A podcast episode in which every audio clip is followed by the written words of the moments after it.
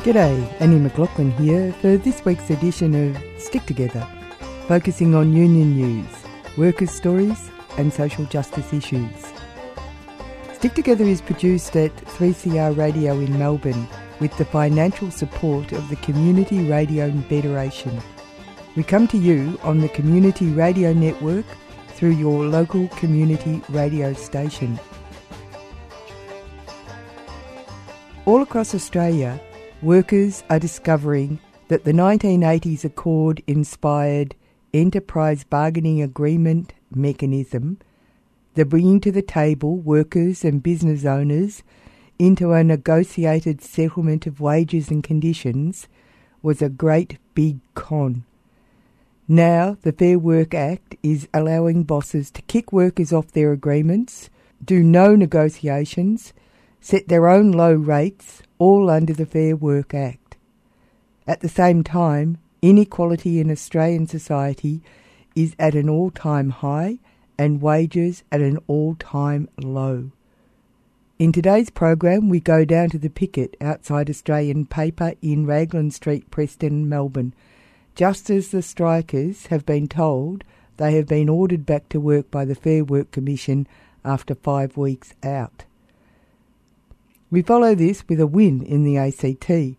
Unions ACT has announced the defeat of worker surveillance laws in front of the ACT Assembly last week. But first, some workers' news.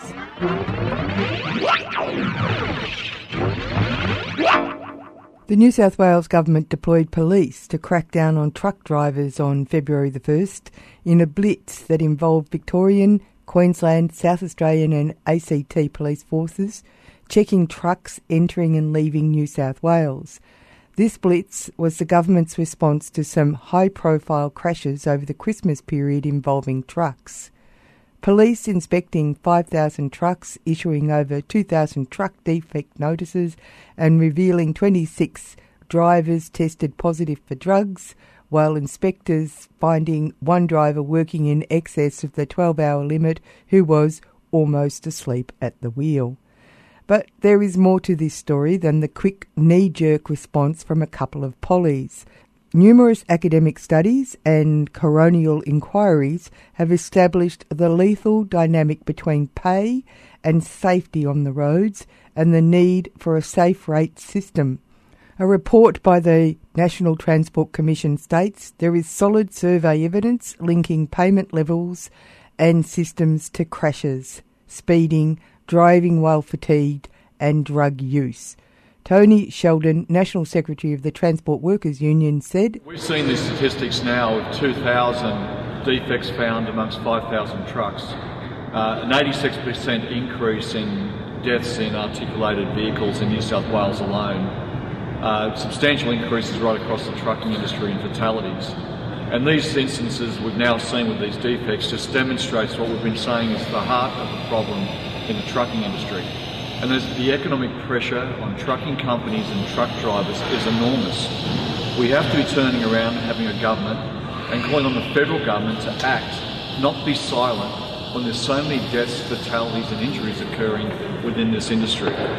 In October, a cross party Senate committee approved a report recommending that the government facilitate industry talks to establish an independent industry body which has the power to formulate, implement, and enforce supply chain standards and accountability, as well as sustainable, safe rates for a transport industry.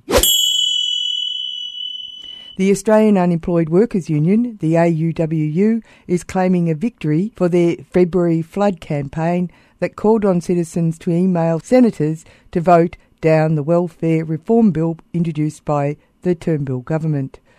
The welfare reform bill included the loss of appeal rights, a cashless welfare card tied to big business outlets, doubling of work for the dole hours and volunteer hours for older recipients.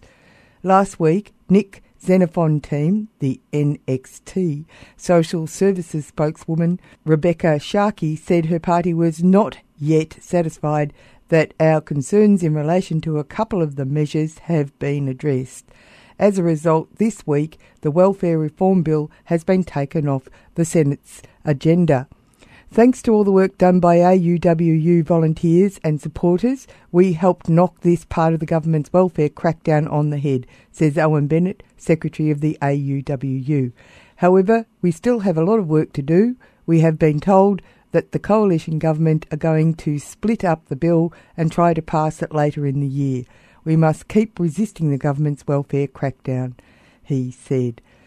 Those wishing to be more involved should go to the Australian Unemployed Workers Union website for further information. Disturbing reports of slavery conditions at some ACT embassies on ABC's Four Corners program are not news to Unions ACT or the Salvation Army. Alex White, Secretary of the Unions ACT, explains. What we know is a small number of uh, embassies treat their uh, their household staff who are brought into Australia on diplomatic visas to work directly for diplomats and senior embassy staff, treat them in slave-like conditions, and it is a severe and extreme form of worker exploitation, far beyond what we would normally consider uh, very bad cases. So we know that there's uh, staff who've been paid as little as one or two dollars an hour. They have their uh, passports removed. They're required to work for 12 or uh, 18 hours a day. There's no overtime. They work every single day. Uh, they're subject to victimisation, to uh, physical abuse, sexual abuse in some cases, and threats of deportation if they complain.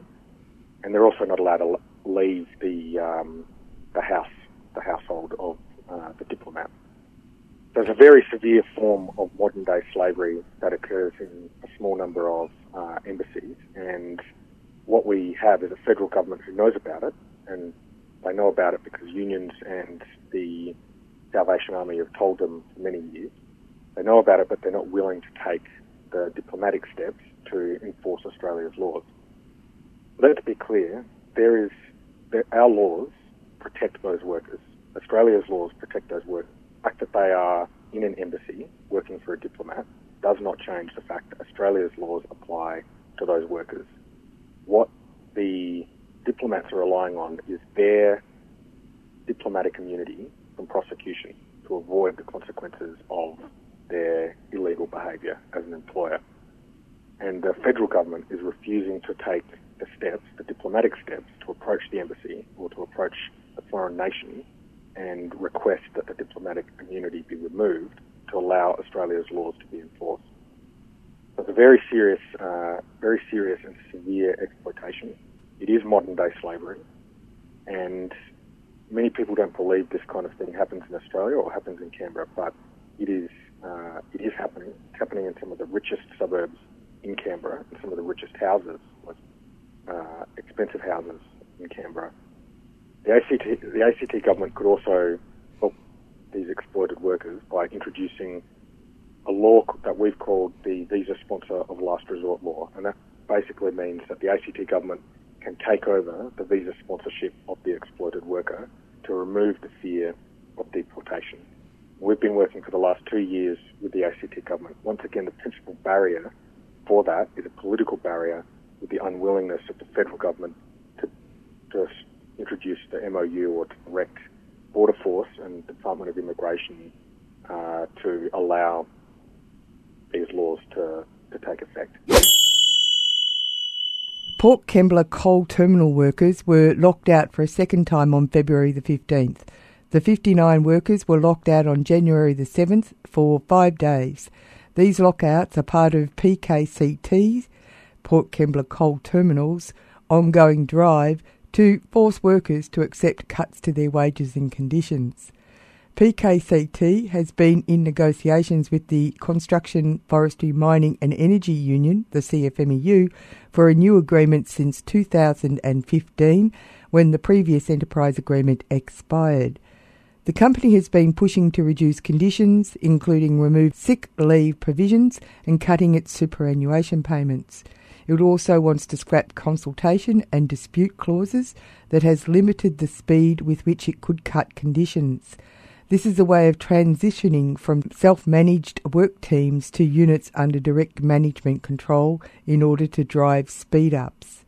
Southwest Vice President of the CFMEU Mining and Energy, Bob Timbs, said PKCT has also taken the extraordinary step of applying to the Fair Work Commission to terminate the current enterprise agreement and to go back to the award. This is unacceptable to workers who have accepted wage increases over several years based on trade offs that have provided tangible benefits to the company, he said.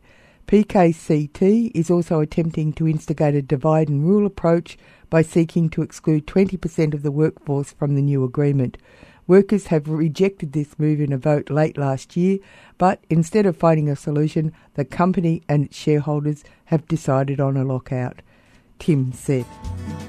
You're listening to Stick Together Workers' Stories and Union News.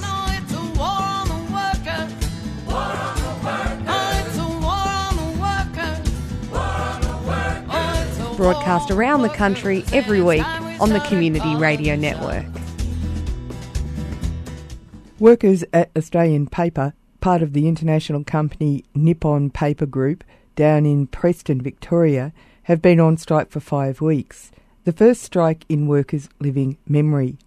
When we went down to talk to them outside the factory, they had just been told by their union representative from the Australian Manufacturing Workers Union, the AMWU, that the Fair Work Commission had ordered them back to work. Here's their story. So the Fair Work Commissioner has um, ordered the employees back to work as of six o'clock tomorrow morning, and the picket line has been suspended for ten days. And what is their reasoning? Um, to restart the negotiations be- between both sides.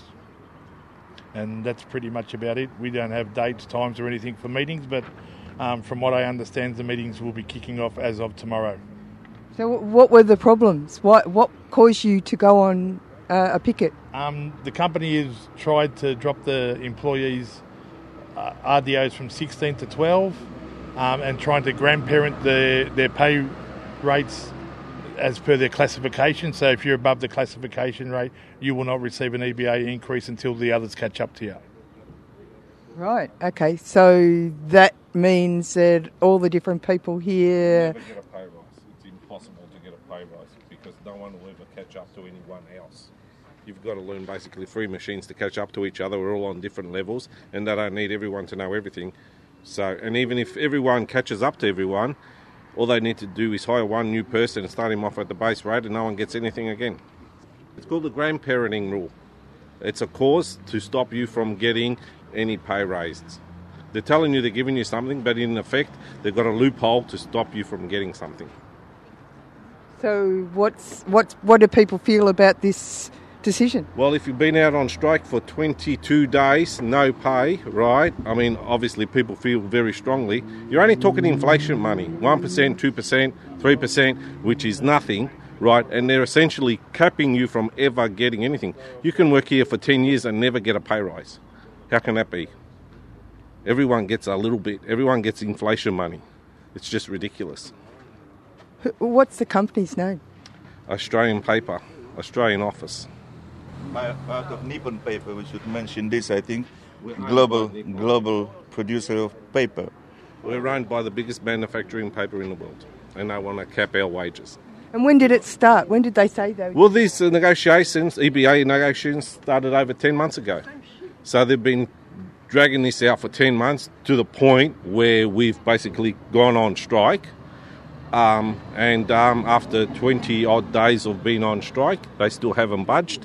And now the commissioners ordered us back to work in order to get negotiations going. But they've had over 10 months to do negotiations, right? So, what's the difference if they have 10 days of us building up their stock again, which they've just basically run out of, right?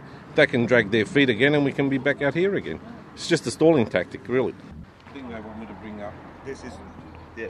um, a month, be, a week before Christmas break in December, our first part of action was to um, um, not complete our daily production sheet and the computer work, which takes up about uh, 15 to 20 minutes of our day throughout the whole course of the day. Did they pay you for that? No, what they did, they what they did, they said that they calculated and they hand delivered letters to us individually, right, stating that they've calculated that our paperwork and our computer work adds up to 90 minutes. So they deducted 90 minutes from all of our wages, when in actual fact it's only 15 to 20 minutes work. And anyway, it's work. It's still work. Well, they well basically you're doing that paperwork when you're the machines are running and you're obviously multitasking. The machines don't stop. But I mean, it's not uh, just because you're doing machi- not doing machine work doesn't mean paperwork isn't work. Okay, what happened is uh, we took uh, clever industrial action against them, which was fair. They didn't like it, so they decided to hit us with that. And they went through the commission, and apparently the law is that they can nominate as much as they think is uh, capable for that time period, but um, that's a, we're out of pocket uh, $150 each for every day, four days before Christmas. There's four people, yeah, and only one man is doing this paperwork. But all of a sudden, we were all But- we have but, money uh, for 90 minutes, every but- single one, you know. That's basically what they've done. They've taken 90 minutes from us when it's only 15 minutes work. But all they have, and uh, we've gone to the commissioner about it, and uh, that's still something that's got to be sorted out. Um, but at this stage, we're um, forced to go back in tomorrow and negotiate. But I don't see what they're going to negotiate in 10 days that they haven't been able to do for the last 10 months plus. For 10 months, we were running, right? EBA discussions were going on. Everyone was working, all full production, and they didn't budge on anything. And now they've gone to the commission and they want us to go back for 10 days. How are they going to do something in 10 days that they weren't willing to do in the last 10 months? How are you feeling about this? Uh, shattered. Uh, I can't talk at the moment. I can't understand how Commissioner McKinnon make this decision for workers to go back in if they, they don't negotiate in, in, in good faith in, in 10 days and they can come out again. How can they come out again if they go in?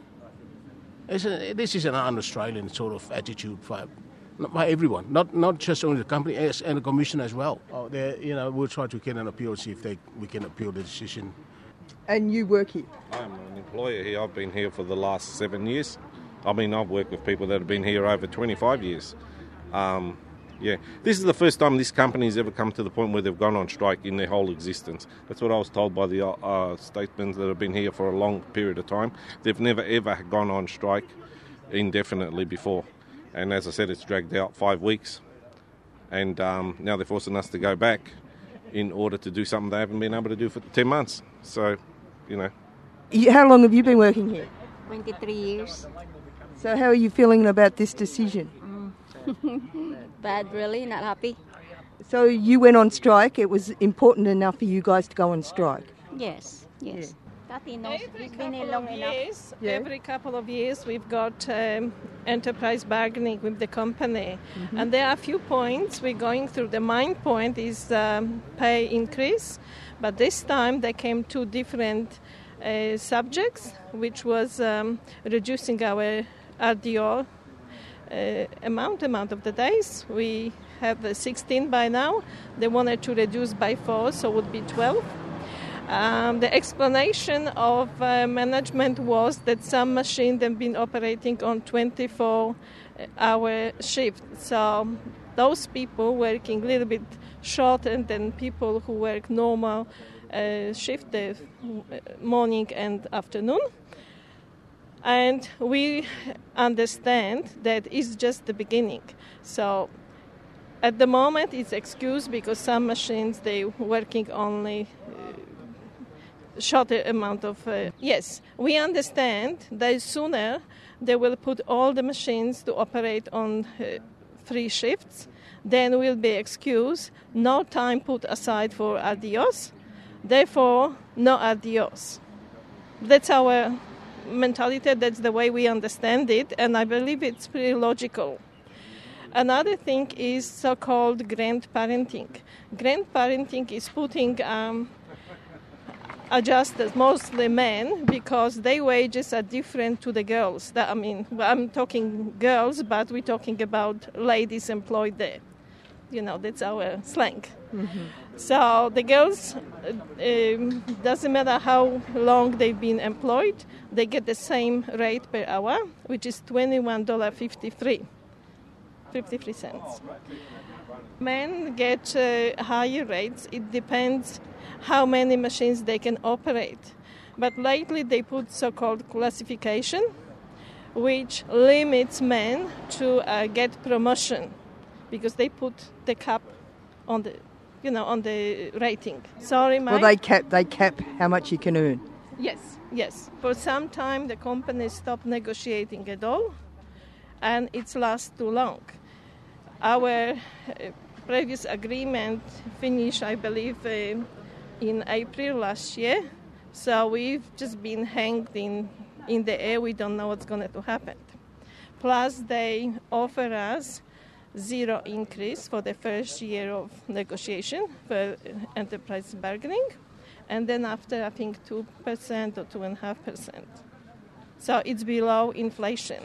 We don't really want to be on strike because it hurts us as well. We don't get paid for this time, but it looks like we haven't got any other choice.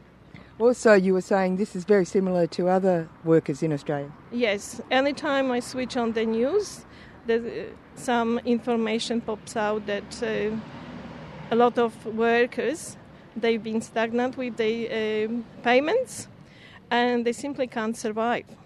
Everything goes up, the prices go up, the bills are up.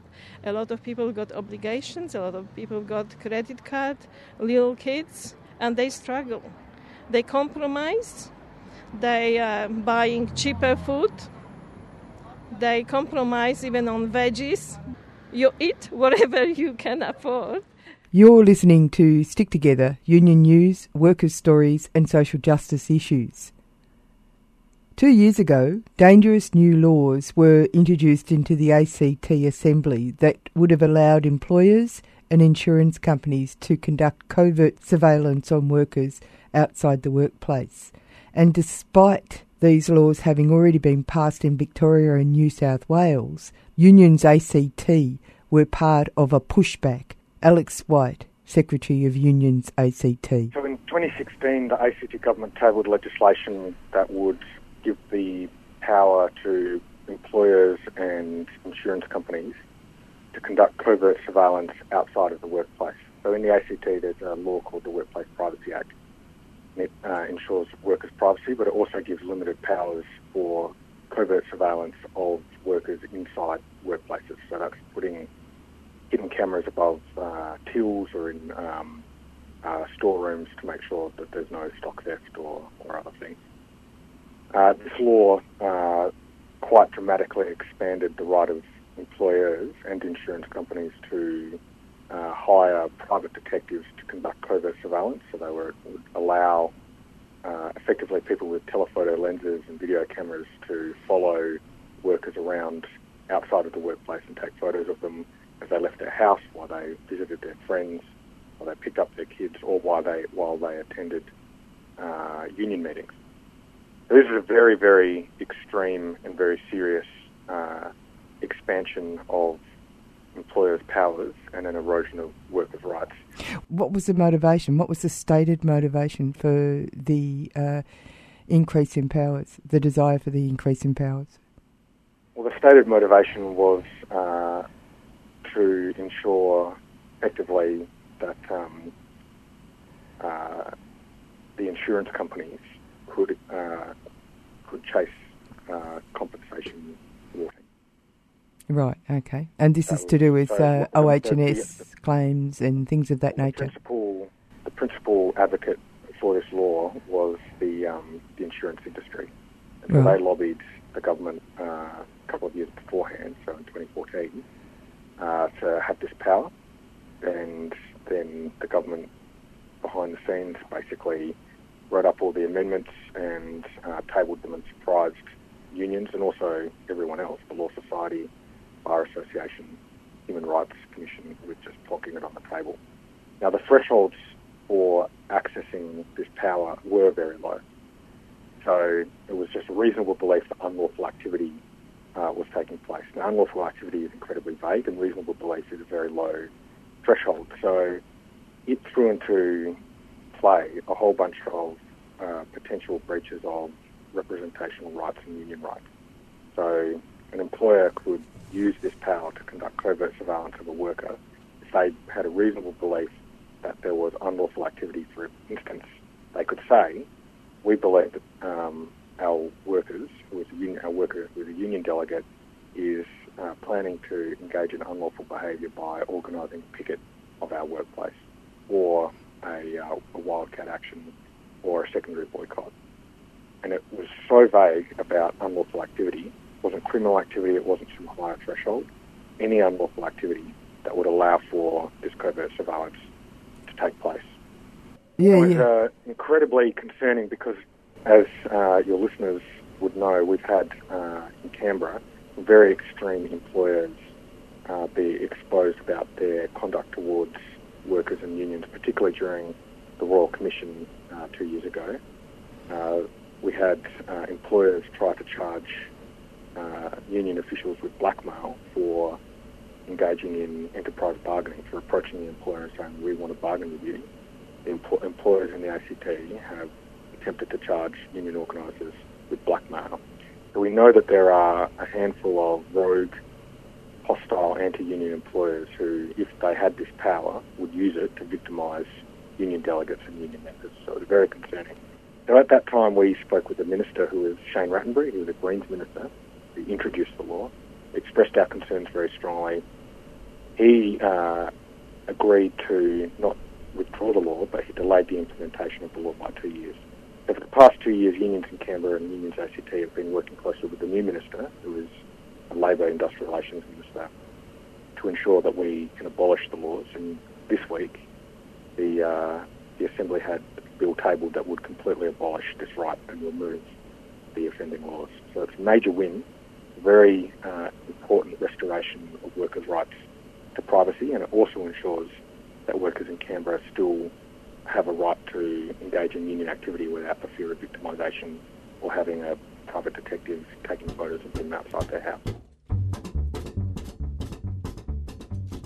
That's it for Stick Together. Thanks to you for listening. Thank you to the workers on the Australian Paper Picket and Alex White from Unions ACT for being part of the program. Stick Together is produced at 3CR Studios in Melbourne and broadcast nationally on the Community Radio Network. The podcast is available at 3cr.org.au and you can contact the producers of the show at sticktogether3cr at gmail.com. Remember, wherever you are, whatever you do, there's a union for you. My name's Annie McLaughlin. Until next time, stick together.